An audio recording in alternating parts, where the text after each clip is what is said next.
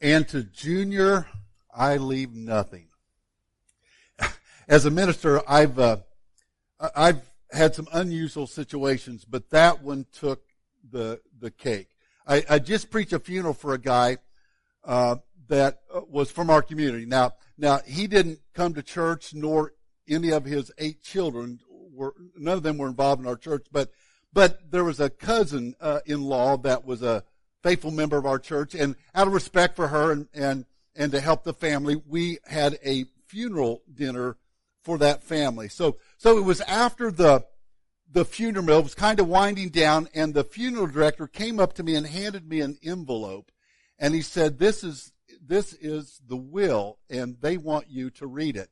Now I think actually he wanted the funeral guy to lead it, and he passed it on to me. So so I went upstairs. Uh, I went upstairs uh, into the office, and his uh, uh, eight adult children gathered around me and sat uh, as I gathered some chairs, sat around me, and I opened the envelope and began to read the handwritten will. Now you, got to know something about this guy. This guy didn't have anything. He uh, hard worker, a good man but didn't have a, a dime to his name, didn't have any houses, no land, no money, and just a handful of possessions. And as I began to read the will, he, he began to parse out his meager uh, belongings to his children. He, to, to, to his daughter, he gave a couch. And to one of his sons, uh, I, I, will you my favorite pocket knife. And, and this continued on down from child to, to child to child till we got to that line. And I read it and to Junior, I leave nothing. I, will be honest, I wasn't expecting that. I hadn't had a chance to pre-read that, but I, I wasn't expecting that line, and, and I'll just be honest with you, neither was Junior. Uh, in fact, I got that impression because Junior said a couple words that I'm pretty sure had never been spoken in that office, and I'm guessing had never been spoken in the church. Uh, he stood up, stomped out, slammed the door, and uh, left. He he wasn't expecting that. Now I don't know what he was expecting.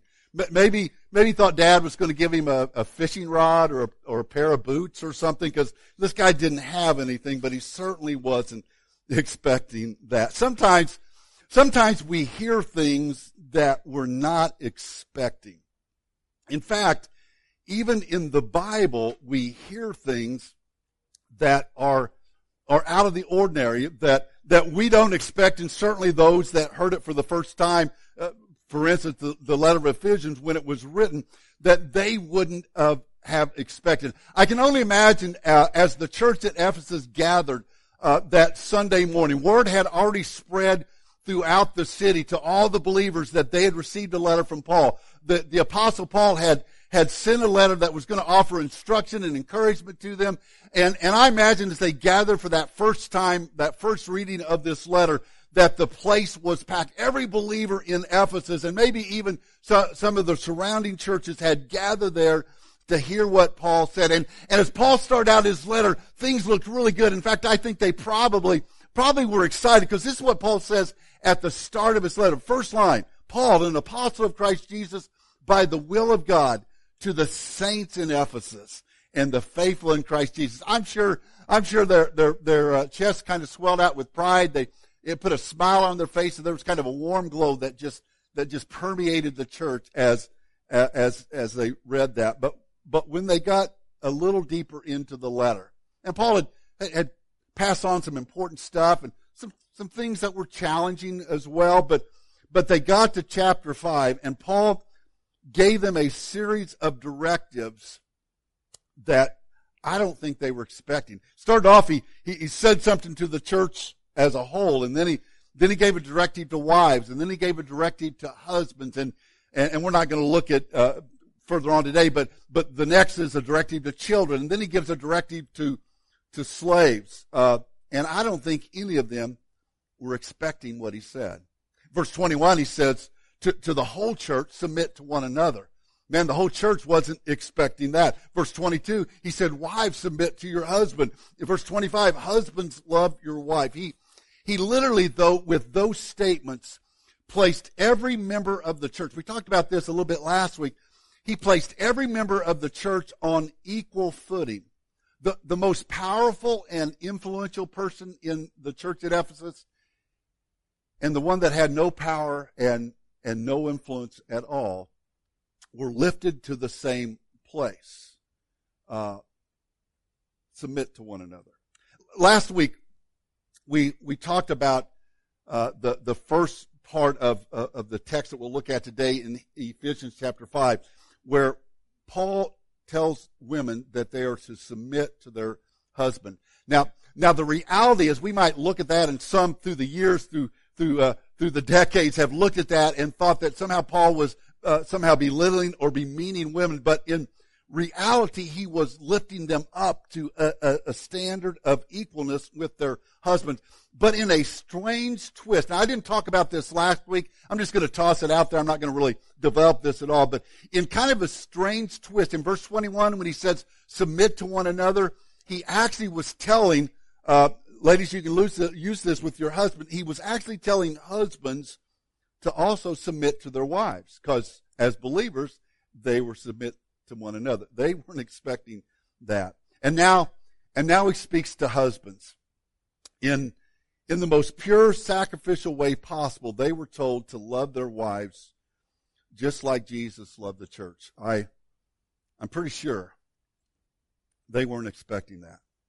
Uh, last week we started this sermon, two keys to a godly marriage, uh, uh, and, and, we looked at at the key that the wife has. Now, now I pointed out a couple things. First of all, access access to the treasure of of a godly marriage is only going to be granted uh, when both keys are working in unison.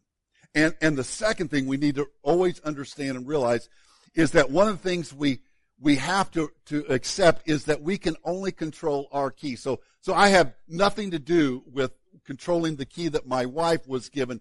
I just have to worry about my key. So if you have your Bibles, turn with me to Hebrews chapter 5. We're going to look at verses 22 to 28, uh, finishing uh, what we talked about with the, the wives last week, moving on to husbands today. Verse 22, wives submit to your husbands as, or t- submit yourselves to your husbands as you do to the Lord. For the husband is the head of the wife as Christ is the head of the church, his body, of which he is the Savior. Now as the church submits to Christ, so also wives should submit to their husbands in everything. Now, let me just add just a, a, thought here in case you weren't here last week. That that has nothing about position. That has nothing about a wife. Uh, Bobby and Carrie, you want to come back? No, I won't make them do it again. Uh, but that that's not the wife putting herself below, way below, or even just a little bit below her husband, but instead on equal footing with with the husband's arms open wide for the wife to trust and accept and find protection in. That, that's what submission is. Verse 25. Now, guys, listen up. Ladies, make sure as we fill out, you guys fill out these uh, these uh, uh, forms in your bulletin to, to make sure your husband sees this. Husbands, love your wives, just as Christ loved the church and gave himself up for her, to make her holy and cleansing her by washing with water through the word, and to present her to himself as a radiant church without stain or wrinkle or any other blemish, but holy and blameless. In this same way, husbands ought to love their wives as their own bodies. He who loves his wife loves himself. After all, no one ever hated his own body, but they fed and cared for their body just as Christ does the church. For we're all members, uh, oh, I, read a little too much. We're all members uh, of his body. Uh, let me go ahead and just read the rest of the chapter. For this reason, a man will leave his father and mother and be united to his wife, and the two will become one flesh. This is a profound mystery, but I'm talking about Christ and the church. However, each one of you must love his wife as he loves himself, and the wife must respect her husband. Uh, a, a, submissive wife, we talked about last week, must be a servant, not to her husband, but a servant to her Savior. Uh, and, and by doing that, you see the example and the motivation. Uh, she must also seek to make her husband soar, to lift him up and encourage him and sacrifice for a solution. So today, let's look at that second, uh, that second key to a godly marriage. A loving husband will. A loving husband will. In Greco-Roman society, Skevington Wood, in his commentary, says this, in the Greco-Roman society, it was recognized that wives had obligations to their husbands, but not vice versa. In this, as in other respects, Christianity introduced a revolutionary approach to marriage that equalized the rights of wives and husbands and established the institution on a much firmer foundation than ever before. Nothing, nothing makes that change more staggering than Paul's command to husbands, love your wives as Christ loved the church. As shocking as it was for Paul to tell the, the church to submit to one another, as shocking it was, as it was for him to actually elevate women and tell them to submit to their husbands, he raises the bar so high when he says we're called to love like Jesus. See, a loving husband, this makes sense. A loving husband will love his Lord. If we're going to love like Christ, if we're going to love like Christ, then we have to know Christ. It's interesting as you read verses 25 really into to the end of the chapter.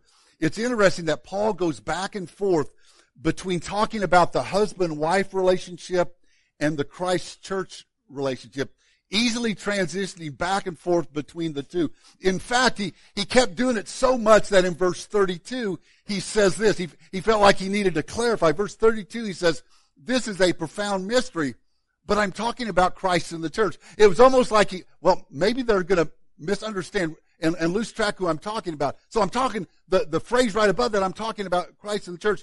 But immediately he follows that up with the next verse and says, however, each of you also must love his wife as he loves himself. This intertwining of the husband-wife relationship with the Christ, Christ church relationship at its heart has the implication that the husband would have understood and valued his relationship with Jesus. How better to understand what he needed to do as a husband than to understand what Christ had done for him. Are you catching that? That's, that's why he kept going back and forth. Husbands, you want to know what it's like to be a, a godly husband and love like Jesus? You, you got to know what Jesus did. Husbands, if you want a godly marriage, if you want to unlock the treasures and blessings God has for you, then the place you start, the first thing you do is love the Lord. Loving Christ will influence and affect every aspect of your relationship with your wife. Husbands, if there's something, if there's something off in your marriage, if, if there's something in your marriage that doesn't seem quite right, it just doesn't seem to be clicking on all cylinders, then the first place you look is your relationship with Christ. See, a loving husband will love his Lord. And a loving husband will lift up his lady. Carl Snodgrass, in his commentary on Ephesians, says this In, in the ancient world, husbands had relatively few obligation, obligations beyond providing food and shelter. They were free to do as they pleased, whereas wives were obligated to be domestic, do domestic chores and do whatever their husbands required. Paul's words changed this picture dramatically. It would have surprised them. Rather than being guided by self-interest, the husband is asked to place the well-being of his wife first and give himself to caring for her. Now, there are a couple, there are a couple important keys to understand what he's talking about here. Uh, and here, here's the first one. We, we have to understand the meaning of the word. So, so he says, husbands, love your wife. So what's he, what's he talking about? What's that word love mean? What does that mean for us? So we, we talked about this actually almost a year ago. Uh, I did a sermon on 1 Corinthians 13 and we talked about these words for love, but let me, let me, uh, talk about them a, a little bit more again today. Paul, Paul could have used four different words when he said, husbands love your wives. He, he could have chose to use, uh, uh, the word eros. Eros is the word that it's not hard to figure out what we get from it in, in our society. Uh, the, the word erotic comes from eros. Eros uh, has as part of it, it's not totally this, but has as part of it erotic feelings or, or sexual feelings. And so, so what you feel uh, inside, the, the natural rush to, to, to be in a relationship with someone, what, what can I get from that? Is eros. In fact, in, in their culture, in the culture of Ephesians, uh, the church at Ephesus, they would have expected that that would be the word he would have used. Husbands, love your wives for what you can get out of it. But that's not the word he used. A better word, a better word, and it would have fit here and it would have been good and, and, and had he used this word, it would have been actually a, uh, it would have been a little bit shocking to them. He could have used the word phileo. Phileo is the, the word that we use when we're talking about love between friends. So, so if you have a friend and, and maybe you, you visit with them or send them an email and at the end of it you say, I love you, or a phone call and you say, I love you, that, that relationship that you have with someone else, someone that you share things in common with, it's kind of a, a two-way relationship. That, that is, that was uh, described by the word phileo. It's a, a, a, a relationship word, a friendship word for love. In fact, it works perfectly in marriage. In fact, we need phileo love in marriage. If your wife is not your friend, if your husband is not your friend, you're, you're gonna, you're gonna struggle to find a happiness. You, you need phileo love. So, so that would have been a great word, but that's not the word he uses. Another word that would have worked perfectly, probably would have understood, they would have like, oh yeah, that makes sense. He could have used the word storge. Storge is the word for family. Uh, you, you have uh, brothers and sisters, you have cousins, you have aunts and uncles, you have brothers or, or, or, moms and dads. The love that you have for family is is the word storge. It's a strong love of connection, connection through shared history and and oftentimes shared DNA. It's real, it's powerful, and it would have fit there. We we all know what family love is. We will knock down walls for our family. He could have used that word, and again, that would have been raising the bar. But that's not the word he uses. Instead, he uses the Greek word agape. It, it's the same word. It's the same word that John used in his gospel. In John chapter 3, verse 16, we know that verse, for God so loved the world that he gave his only begotten son. That word for love there is agape. Uh, in, in the book of First John, interestingly enough, chapter 3, verse 16, same ver- chapter verse, uh, 1 John 3.16 says this, this is how we know what love is, agape is. Jesus Christ laid down his life for us. And later in that book, 1 John 4.10, this is love. This is agape. Not that we agape, not that we love God, but that he loved us and sent his son as an atoning sacrifice for our sins. Agape love is a selfless love, a giving love, a love of choice and purpose. Agape love doesn't say, what can I get? What's going to be mine? That's what Eros says. In some ways, that, that's what Phileo says as well. It doesn't say, what can I get? It says, what can I give? husbands, uh, uh, well, let me speak to wives here uh, first. Uh, any wife here uh, ever have a husband that's had uh, what is known as the terrible man cold? Any any wives? Okay, I don't I don't know why you're laughing. That's a real thing. You don't know what it's like to almost be dead because your nose is running and you have a little headache. That I mean that is rough. But but, but you know, when you have that man cold and you're like, honey, can you get me something to drink? And we do, and, and, and so husbands, when our wives take care of us, even though they might roll their eyes at us just a little bit, I think the longer you've been married, the more they roll their eyes. 41 years, I get a lot of eye rolling. But you know what my wife does? She still, most of the time, still takes care of me. you know, if I sneeze a couple times and really, you know, lay it on thick, but what, what is that? What, what's she getting from that? Nothing. She's just giving. That's agape love. Kids, your, your parents, you may not realize this, but let me let you in on a secret. You'll, you'll realize this when, when you're, uh, older and you have your own kids, you'll look back and like, wow, I didn't realize this. But th- do you know this? Let me tell you this now that your parents sacrifice for you all the time. They, they get up and, uh, early every day and go to work. They, they, they work their, their, their tails off for you. They sacrifice for you. They, they go without things for themselves so that you can have whatever the fancy clothes are, whatever the popular tennis shoes are, that you can be involved in extracurricular stuff. They, they sacrifice, not because they're getting anything from that. It's all giving. That is, that is agape love. And that's the kind of love that Jesus had for us. That's the kind of love that he demonstrated by his life and death. That's the kind of love that Paul says as husbands we need to have for a wife.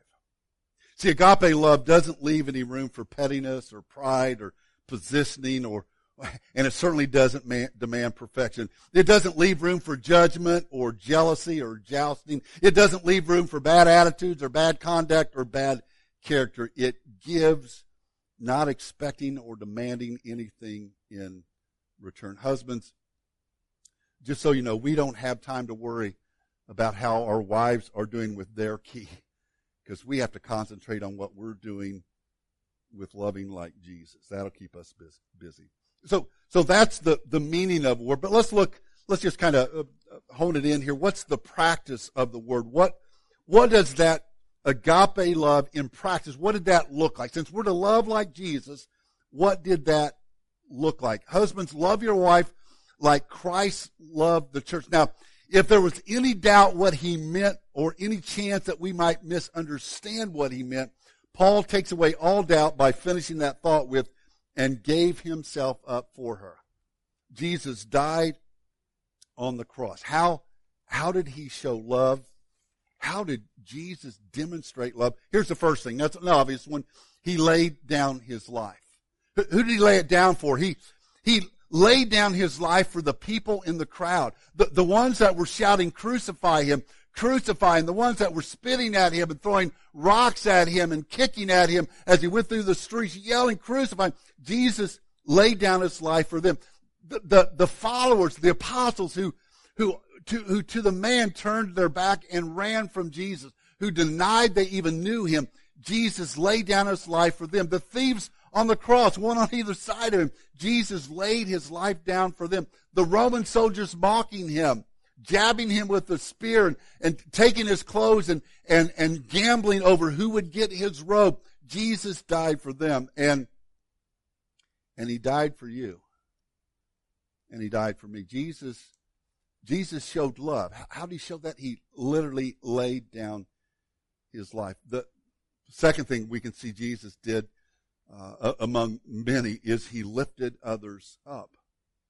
He, he, was walking down the street one day and, and a crowd was gathered around him, uh, walking with him. And, and I'm sure as the, the, the, the road traveled ahead, there were people lining the road as he approached. And, and he came around a bend and there was a tree there. And up in the tree, there sat a guy. Now you may know the story. That, that guy's a, a, a person named Zacchaeus. We, we know a couple things about Zacchaeus and, and, and we know that, that he was up in that tree really for two reasons. Number one, we know that he was short. We know that because of the song. Zacchaeus was a wee little man, a wee little man was he. So Zacchaeus was a short guy. So he was up in the tree so he could get a bird's eye, literally bird's eye view of Jesus. Probably his view was better than most others, but he was up there because he was short, but it's not the real reason he was in the tree. The real reason he was in the tree was because he was a tax collector. Had he tried to worm his way to the front of the line? Had he tried to get up close where he could see Jesus or maybe reach out and touch him or, or maybe holler a question to Jesus? Because he was a tax collector, because they saw him as a turncoat, they would have elbowed him and the fact that he was a wee little man wouldn't have helped. Uh, they would have elbowed him and pushed and shoved and made sure that Zacchaeus wasn't getting to the front of the line. But, but Jesus saw him. And Jesus said, Zacchaeus, I just can't do this without hardly singing. Zacchaeus, you come down because I'm going to your house today. I, he, he said, Zacchaeus, come down and you're gonna, you're gonna prepare a banquet for me. Now that seems a little bit forward. Seems like Jesus was being a little presumptuous. Hey, you come down now, go feed me. But, but actually in their culture, Jesus was doing the, the greatest thing he could do to lift Zacchaeus up, to, to show him personhood, to show him value. Because letting him serve a meal was basically saying, you're my family. You're my brother. You're my friend. Uh, Jesus lifted him up. Jesus, Jesus talked, talked gently to a woman caught in adultery. They came and threw her at Jesus' feet and, and, and, and they weren't really sure what Jesus was going to do, but he didn't do what they expected. Jesus could have, could have turned the other way. Jesus could have, could have mocked her. Jesus could have challenged her on the sin in her life and pointed out. Jesus could have said, lady, you have worth, but you gotta go straighten your life out first and then come back and I'm gonna tell you how valuable. No, he, he knelt there and he talked to her with love and affection and gentleness. He lifted her up. When he spoke with the woman at the well, uh, in Samaria, who, who was gathering water, drawing water at noon because she didn't want to see any other people. But Jesus sat there and he broke down wall after wall after wall to talk to her. He lifted others up.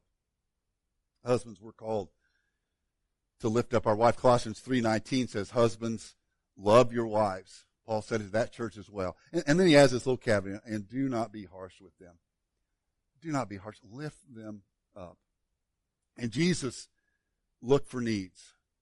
When, when the leper came up to Jesus and Jesus reached down and touched him, he wasn't just healing his body, but he's healing that man's soul as well. When he, when he healed the blind man in Jericho, Bartimaeus, when, when everyone else was telling him to shut up, to be quiet, leave Jesus alone, Jesus heard him and saw him and didn't just give him sight. He heard his personhood. And when he embraced the children as their mothers brought them to Jesus, he didn't just bless the children, he blessed their mothers as well. Jesus looked for needs. He lifted others up. He laid down his life. And and Jesus loved building relationships. He, he loved building relationships with other people. There are two keys to a godly marriage. We can only control one of them.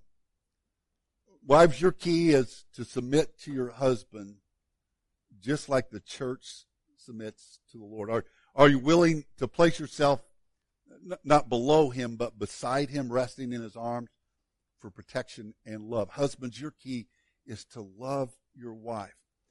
To, to do so not in a selfish way, but in a selfless way, having Jesus as your example. How, how can I how can I have a godly marriage? Figure out your key. Uh, yesterday, Rita and I were in Springfield. I, I this was going to be the end of the sermon, but I've got another story. Rita and I were in Springfield. We went down Friday night and we babysat our grandkids yesterday while Joel and Heidi could at- attend a marriage conference. And, and uh, a couple of our grandkids had birthdays. Isabel had a birthday in January and Isaiah has one coming up in March. And so we took them birthday shopping. Um, to the mall and uh, and a couple other places. And we're walking through the mall and looking for stuff. And Isabel uh, says, "Hey, I want to go in there." There, there was one of those. Uh, I don't know what the name of, but but basically it's one of those bulk candy stores. Have you guys seen those at malls before? Um, now you, you, assume a bulk store, you're getting a good deal, right? I, I buy in bulk at Walmart. I buy you know sixty rows of toilet paper, and I get a great deal on it when you divide it out. But we went into this bulk candy store because Isabel wanted to go in and just get a sucker. Well, we walked in. I'm walking around just trying to keep Thomas from grabbing stuff, and and I see some peanut brittle. I'm like, I love peanut brittle, and so I said something to Rita. I said, Rita, I'm gonna I'm gonna get some peanut brittle. No, I said, Rita, I'm gonna buy some. I actually asked permission. Can I buy some peanut brittle? And uh, uh, so I went up, and the guy gave me a little bag. It wasn't just a little bag like that and a glove to put on. And I went over and I got some peanut brittle. And then I I kind of felt a little bit obligated. Uh, and, and so each of the kids got their own little bag and Rita got her bag. And, and so we all just worked through that bulk candy store. I filled peanut brittle and some caramels and, and some peanut clusters and, and, uh, I, I've got my bag and, and, and Isaiah's got, uh, uh, jelly beans and Isabel's got all kinds of, I didn't know there was, uh, jelly strings, but she got jelly strings and, and Evelyn got some worms and Thomas got some gummy bears and, and Rita, she got some cherry sours or something. We, we had all this candy. We go up and set it there and Rita makes a comment. She's like, this is going to cost a lot. and, and then she looks at me. She's like, 16 bucks. And I'm thinking, I was thinking about 20 or so, but the guy keeps ringing it up and ringing it up and ringing it up. When he gets to the total, he hits it. $76.